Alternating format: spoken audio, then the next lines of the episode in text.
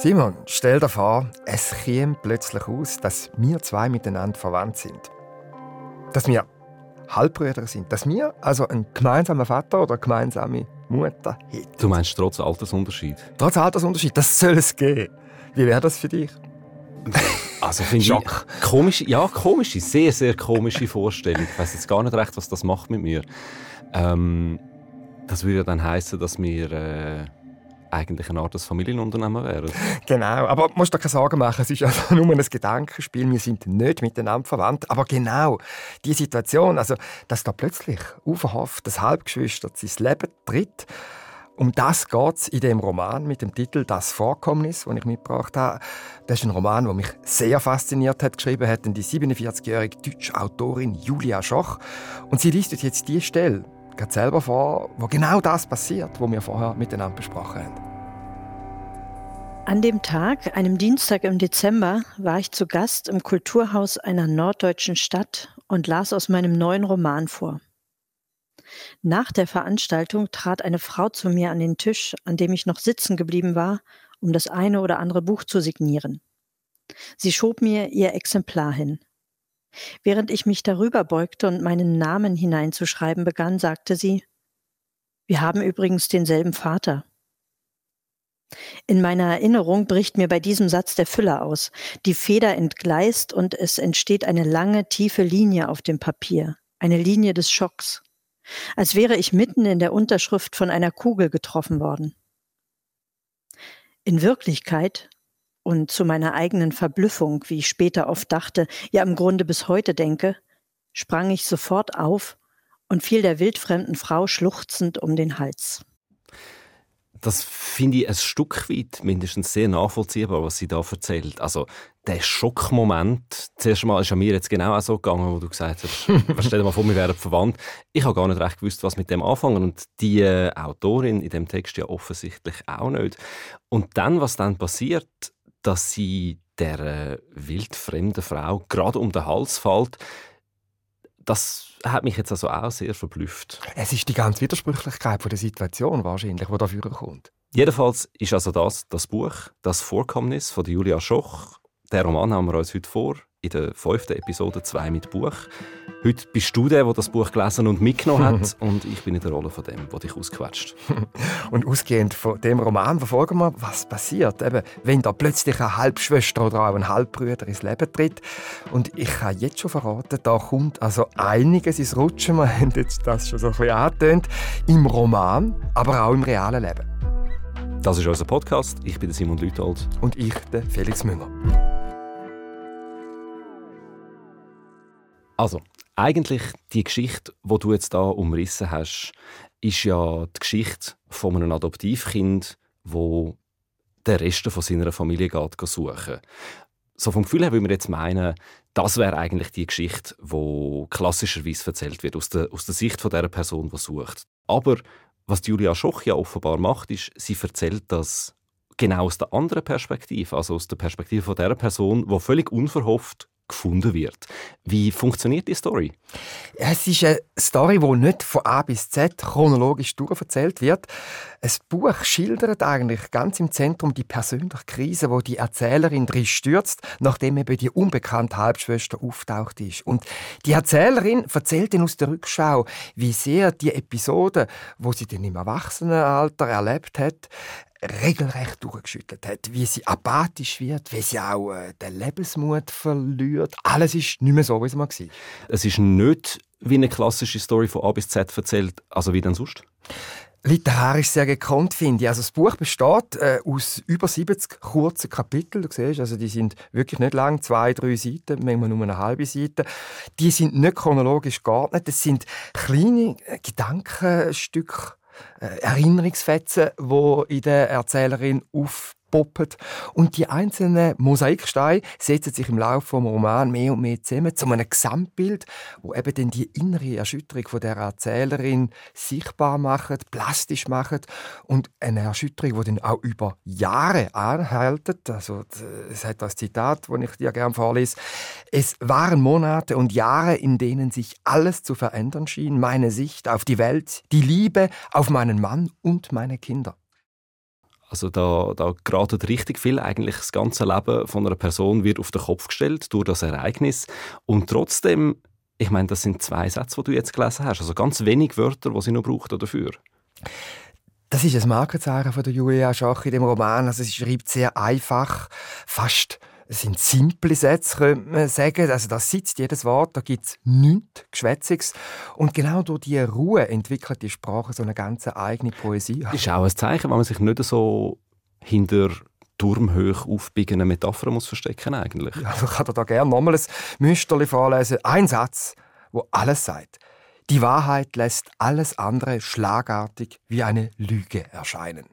Also das tönt lapidar, aber gerade durch das, glaube ich, kommt eben die ganze Tiefe von der Erschütterung erst zum Ausdruck. Und was hinter der Erschütterung steckt, äh, über das habe ich natürlich auch mit Julia Schach äh, reden. Ich habe sie kontaktiert und ich habe dann mit ihr können reden per Leitung. Äh, ich in der Schweiz, sie in Potsdam, wo sie lebt. Also Schloss Sanssouci, Potsdam. Ja, genau, genau, genau. Bin ich mal gewesen, wunderschön. Ich bin eben noch nie da gewesen, aber ich habe viel, also ich weiß, dass das Schloss dort ist, die Sommerresidenz der preußischen Könige.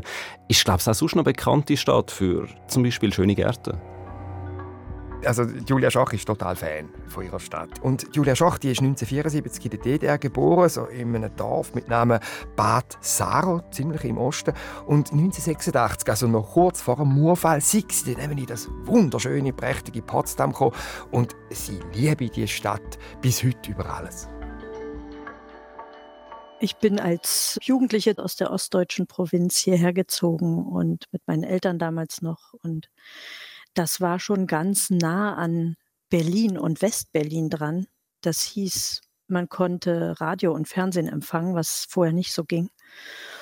Und das war für mich vielleicht sogar das eigentliche 89, sozusagen der Mauerfall vor dem Mauerfall.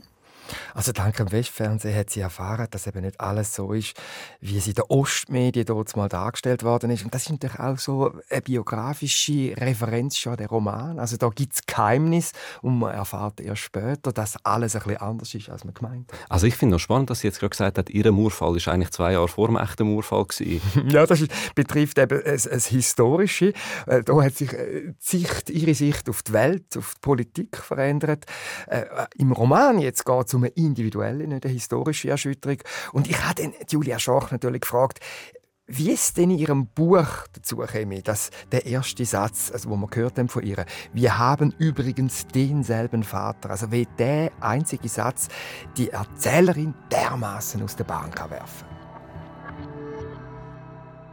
Dieser eine Satz lässt diese Figur, diese Ich-Erzählerin, tief in die Vergangenheit gehen und sie stellt sich permanent Fragen, warum sie das nicht wusste und was vielleicht noch alles geheim gehalten wurde in der Vergangenheit und wem man noch glauben kann und wem man vertrauen kann. Also im Grunde dieses ganze Familienbild und das Bild, was sie von sich selbst hat und von ihrer jetzigen Familie, denn sie hat ja auch zwei Kinder und einen Mann, kommt so ins Wanken und sie will eigentlich hinter alle Masken schauen oder hinter alle Vorhänge, die da so sind und versucht, die Wahrheit zu ergründen und sie gleichzeitig aber auch wegzuhalten von sich.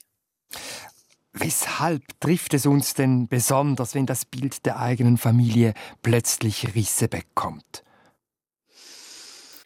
Tja, das ist, das ist die Frage, die ich genau in dem Buch mir ja auch gestellt habe und die sich die Figur stellt und vielleicht auch nicht restlos erklären kann. Aber ich denke, das hat zu tun mit dem Bild, was wir von uns selbst haben, was ja auch immer eine Erzählung ist. Wir wachsen auf mit einer Erzählung. Zu wem haben wir Vertrauen? Woher kommen wir? Was beschützt uns? Was können wir erwarten in der Zukunft? Das sind alles Fragen, die beantwortet werden aus dieser Erzählung, die uns mitgegeben wird, wenn wir auf die Welt kommen. Und je älter wir werden, desto reicher wird diese Erzählung. Und wir richten uns eigentlich ganz gut ein, glaube ich, in dieser Erzählung und leben damit. Und die gibt uns ja auch eine gewisse Sicherheit. So, wir wissen, alles ist an seinem Platz, das ist so und das ist so. Und wenn plötzlich dieses Bild gestört wird oder wenn da jetzt eben so jemand äh, auftaucht, der sagt, er gehört da auch noch dazu, zu dieser Familie, dann gibt es ein Problem, weil diese ganze Geschichte nicht mehr stimmt. Und ich glaube, so Geschichten sind ja viel, viel wichtiger als alles materielle Gut, was wir so haben. Das ist eigentlich viel wichtiger oder was uns mehr ausmacht als alles Materielle. Also es ist auf jeden Fall eine Erschütterung in den Grundfesten der Identität dieser Erzählerin. Im Roman beginnt sie dann nach diesem Vorkommnis ihre Familiengeschichte zu erforschen. Sie will wissen, was es denn auf sich hat mit dieser Halbschwester und sie findet dann heraus, dass ihr Vater vor der Heirat mit ihrer Mutter eine Affäre hatte mit einer anderen Frau, die dann schwanger wurde und das Kind wurde dann zur Adoption freigegeben und tauchte dann eben nach Jahrzehnten wieder auf bei dieser Lesung. Das alles weiß die Erzählerin irgendwann. Eigentlich liegen dann alle Fakten auf dem Tisch. Es gäbe eigentlich nichts mehr zu sagen. Sie will eigentlich auch nichts mehr davon wissen. Und gleichzeitig will sie immer weiter darüber reden. Also es heißt da, ich zitiere, ich verstand nicht, wie man nicht 24 Stunden am Tag darüber reden konnte. So diese Ambivalenz in der Gefühlswelt arbeiten sie an verschiedenen Stellen heraus. Was heißt es für diese Erzählerin, in diesem sowohl als auch gefangen zu sein? Naja, es ist ein tiefes Misstrauen, was da entsteht. Und sie sagt sich, wenn sie das nicht wusste, dann weiß sie vielleicht viele andere Dinge auch nicht in ihrem Leben. Also sie begegnet eigentlich allen Personen in ihrem Umfeld misstrauisch, sogar den Kindern. Also weil sie plötzlich davon ausgeht, dass jeder eigentlich etwas vorspielt oder dass die Wahrheiten immer unter der äußeren Fassade liegen. Und das ist so ein Psychodreh, der sie über Monate verfolgt und aus dem sie mit der Information allein gar nicht wieder heraus kann. Interessant ist ja, dass es eigentlich gar nicht so ganz stimmt, dass die Erzählerin vor dem Vorkommnis nichts von dieser Halbschwester gewusst hat. Eigentlich hat sie es gewusst. Es gibt eine Erinnerung an die Kindheit, als die Mutter in der Jackentasche des Vaters einen Zettel der Vormundschaftsbehörde findet, wo die Alimentenzahlungen vermerkt sind, die der Vater geleistet hat an die Adoptiveltern. Also alle, die Mutter, die Erzählerin und auch ihre leibliche Schwester, die es auch noch gibt, wussten davon, haben es aber verdrängt. Wie kommt so etwas? Ich glaube, das ist ganz einfach. Also Fragen nicht zu stellen, ist ja viel einfacher, als sie zu stellen. Und die Verdrängung ist ja was, mit dem wir jeden Tag leben. Ich glaube, wir halten die Tür zu, weil wir Angst haben, es könnte große Konsequenzen haben, wenn wir die Tür öffnen. Mhm. Aber manchmal hat man keine Wahl und dann wird der Druck so stark und die Tür fliegt eben auf und dann müssen wir uns damit auseinandersetzen. Also was mir da hängen geblieben ist, einerseits ist das total starke Bild, wenn ich finde, vom Leben als Erzählung. Spannend ist ja schon aber auch die Überlegung, wie es wäre, wenn man die Wahl hätte. Und das haben wir euch auch gefragt auf Twitter und auf Facebook. Wenn ihr erfahren würdet, dass ihr irgendwo in der Welt einen Halbbrüder oder eine Halbschwester habt, würdet ihr die eigentlich kennenlernen oder lieber nicht? Und da haben viele von euch äh, Meinungen abgegeben. Danke vielmals für die Worte. Ich habe ein paar Kommentare zusammengetragen. Zum Beispiel schreibt Dana Lu, sie hätte zwei Geschwister, die sie erst im Erwachsenenalter kennengelernt hätte. Ihre Brüder mit 23, ihre Schwester sogar noch später. Und der Brüder hätte sie einmal ein Wochenende lang getroffen. Sie hatten eine super Zeit miteinander, es war eine schöne Begegnung. Aber der Kontakt mit ihm sei mittlerweile leider auch schon wieder versandet. Also irgendwie zeigt das ja auch, dass man ein bisschen, wenn man das will, aufrechterhalten so einen Kontakt ähm, mit jemandem, der zuerst einmal wildfremd, aber halt doch verwandt ist, dass man ein bisschen Aufwand betreiben für das. Ja, und das Problem ist eben wahrscheinlich, da hat ja Julia Schach auch gesagt, die Erzählung, die ist eben nicht gemeinsam. Da hat man vielleicht auch nicht eine gemeinsame Sprache entwickeln und darum erlahmt dann vielleicht das Interesse wieder. Ja, also in eine ähnliche Richtung geht auch der zweite Kommentar, den ich dabei habe, von Gordon Pfaff. Er schreibt, er wäre am Anfang sicher gewundert, zum herauszufinden, was das für eine Person ist, aber, Zitat, ich finde nicht, dass man gut miteinander auskommen und Zeit miteinander verbringen muss, nur weil man zufällig verwandt ist. Wenn es passt, dann ist es gut und wenn nicht, treffe ich eben eher Freunde, wenn ich die Wahl habe. Kurz und bündig. Also danke auch für den Kommentar. Alle Kommentare findet ihr übrigens auf Facebook unter Hashtag SRF2 mit Buch.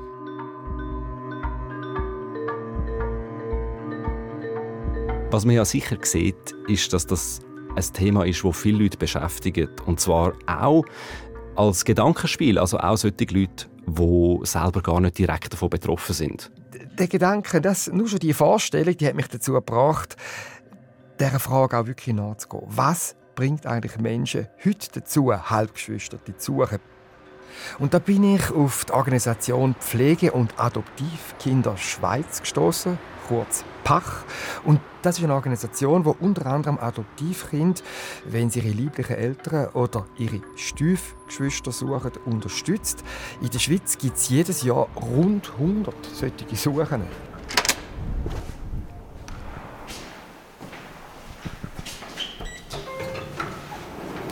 Die Organisation ist in Zürich West in einem schicken Bürogebäude untergebracht, im vierten Stock. Und dort habe ich mit der Geschäftsleiterin Karin Meyerhofer abgemacht. Äh, sie hat übrigens äh, im Vorfeld von unserem Treffen den Roman von der Julia Schoch extra noch gelesen. Die hat sich also vorbereitet? Hat sie sehr. Grüezi, Herr Münger. Grüezi, Frau Meyerhofer. Schön, dass Sie Zeit haben. So. Ebenfalls. Danke fürs Kommen. Und sonst gerade ähm, in das Büro über, dann können wir miteinander weiterreden. Das ist super, danke vielmals. Und als wir uns dann äh, eingerichtet haben, hat mir Karin Meyerhofer erklärt, wie das genau geht, also wenn ich zum Beispiel meine Halbschwester suche. Jetzt ist es so, in jedem Kanton gibt es eine Auskunftsstelle, an die muss ich mich zuerst einmal wenden mit meinem Anliegen. Und das Amt sucht dann in der Akte und wenn da eine Halbschwester gefunden wird, dann schreibt das Amt die an und fragt sie, ob der Halbbruder, also ob ich, Kontakt aufnehmen darf. Und entscheiden sich dann im Einzelfall, was die Angeschriebene antwortet. Erst dann, wenn das wirklich klar ist, dass die Personen das wollen, dann geht es darum, den Kontakt zu vermitteln. Also wenn jemand das nicht will, dann hat man nicht die Möglichkeit, den Kontakt aufzunehmen. Und warum ist das so? Ich denke, dass es natürlich Leute gibt, die wollen das gar nicht wissen. Sie wollen nicht Sachen hören von früher, die vielleicht nicht so gut sind. Das ist ja dann vielleicht auch eine Art von Verdrängung oder einfach nicht hören. Das kann sehr verschiedene Ursachen haben. Was sind die Motive, dass jemand das Halbgeschwisterte möchte ausfindig machen also Motive sind ähnlich wie wenn man die lieblichen Eltern sucht. Es geht um eine Vervollkommnung von der eigenen Geschichte, von der eigenen Identität. Es nimmt einem Wunder, wie die Geschwister aufgewachsen sind, vielleicht auch, wie sie aussehen, was haben sie für Interessen. Es kann aber auch sein, dass vielleicht die Eltern schon gestorben sind, die Lieblichen, und dann die Suche nach den Geschwistern die, die einzige Möglichkeit ist, auch etwas über die Eltern noch in Erfahrung zu bringen. Wollen denn die Gesuchten eigentlich gefunden werden? Wie ist das in Ihrer Erfahrung? Also in unserer Erfahrung ist schon so, dass Geschwistersuche sehr häufig willkommen ist dass die Gesuchten sich wirklich oft bereit erklären, zum Kontakt aufnehmen und sich auch sehr über das freuen. Und wir stellen auch fest, dass die Kontaktaufnahme meistens einfacher geht als mit den lieblichen Eltern. Das hat natürlich damit zu tun, dass vielleicht eben auch keine Schuldgefühle um sind. Sie haben ja nichts verschwiegen, sondern es sind dann eigentlich die Eltern, die etwas vielleicht verschwiegen haben oder das Geheimnis war. Und die Geschwister die können ja für das nichts. Und darum ist der Kontakt auch unbelasteter. Was löst denn das aus, wenn jemand das Geschwister sucht und den tatsächlich auch findet? Also ganz generell kann man das natürlich nicht beantworten. Das ist sehr etwas Individuelles. Zum Beispiel gibt es Leute, die treffen sich einmal und merken, gut, jetzt mit dem ist wie etwas abgeschlossen mit dem Treffen, dann will man das nicht mehr wiederholen. Es gibt aber auch Geschichten, wo wir wissen, wo sich nachher wirklich wie eine neue Familie auftut, wo die Familie größer wird, wo sie sich regelmäßig treffen, wo zum Beispiel an der Weihnacht sich alle immer sehen und in Verbindung sind. Wie ist es denn für die Gefundenen? Also im Roman ist so, die Erzählerin wird vollkommen aus der Bahn geworfen. Ich glaube, sie ist natürlich schon sehr überrascht gewesen, dass sie gefunden worden ist und ich empfehle wirklich immer vorbereiten. Also nicht jemanden überraschen, sondern anschreiben und den Leuten auch ein bisschen Zeit geben, um sich auf so etwas vorzubereiten. Es ist ja sehr etwas Emotionales, es lässt niemand kalt. Und was man schon weiss aus der verschiedenen Forschung, ist schon das Geheimnis. Oder? Dass man sich verraten fühlt, dass immer das Geheimnis herum war, wo man nicht gewusst hat, wo andere vielleicht gewusst haben aus der Familie. Das ist ja auch ein Verrat. Es ist ein Vertrauensverlust. Und es kann einem schon in eine tiefe Krise stürzen, wie das auch in dieser Geschichte dieser Frau passiert ist. Wir haben gefragt, plötzlich Sachen, die vorher ganz normal waren, habe ich immer eindrücklich gefunden, wo sie gesagt hat, alles ist normal und gleich ist eben nicht normal. Es ist einfach anders als vorher.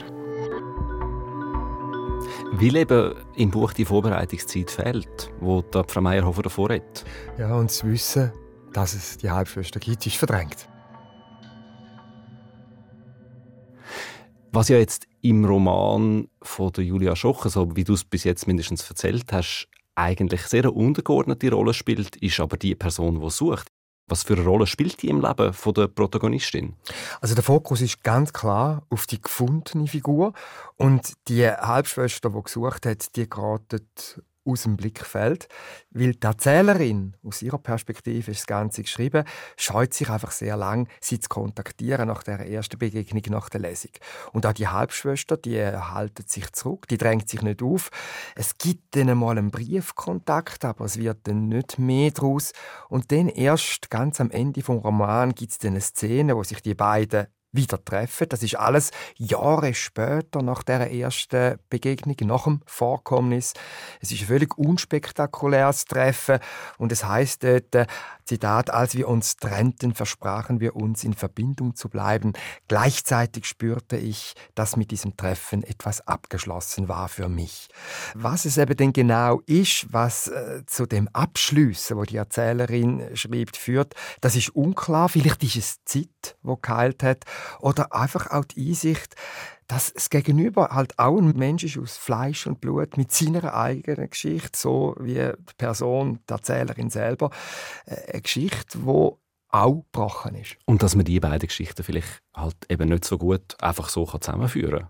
Aber reden wir vielleicht noch ein bisschen über Julia Schoch selber, über die Autorin, wo du gesagt hast, dass du das Buch heute mitbringen wirst, habe ich sie natürlich schnell ein bisschen recherchiert. Sie hat mehrere Preise schon bekommen, ist mit Büchern auch schon weit oben auf Bestsellerlisten gestanden.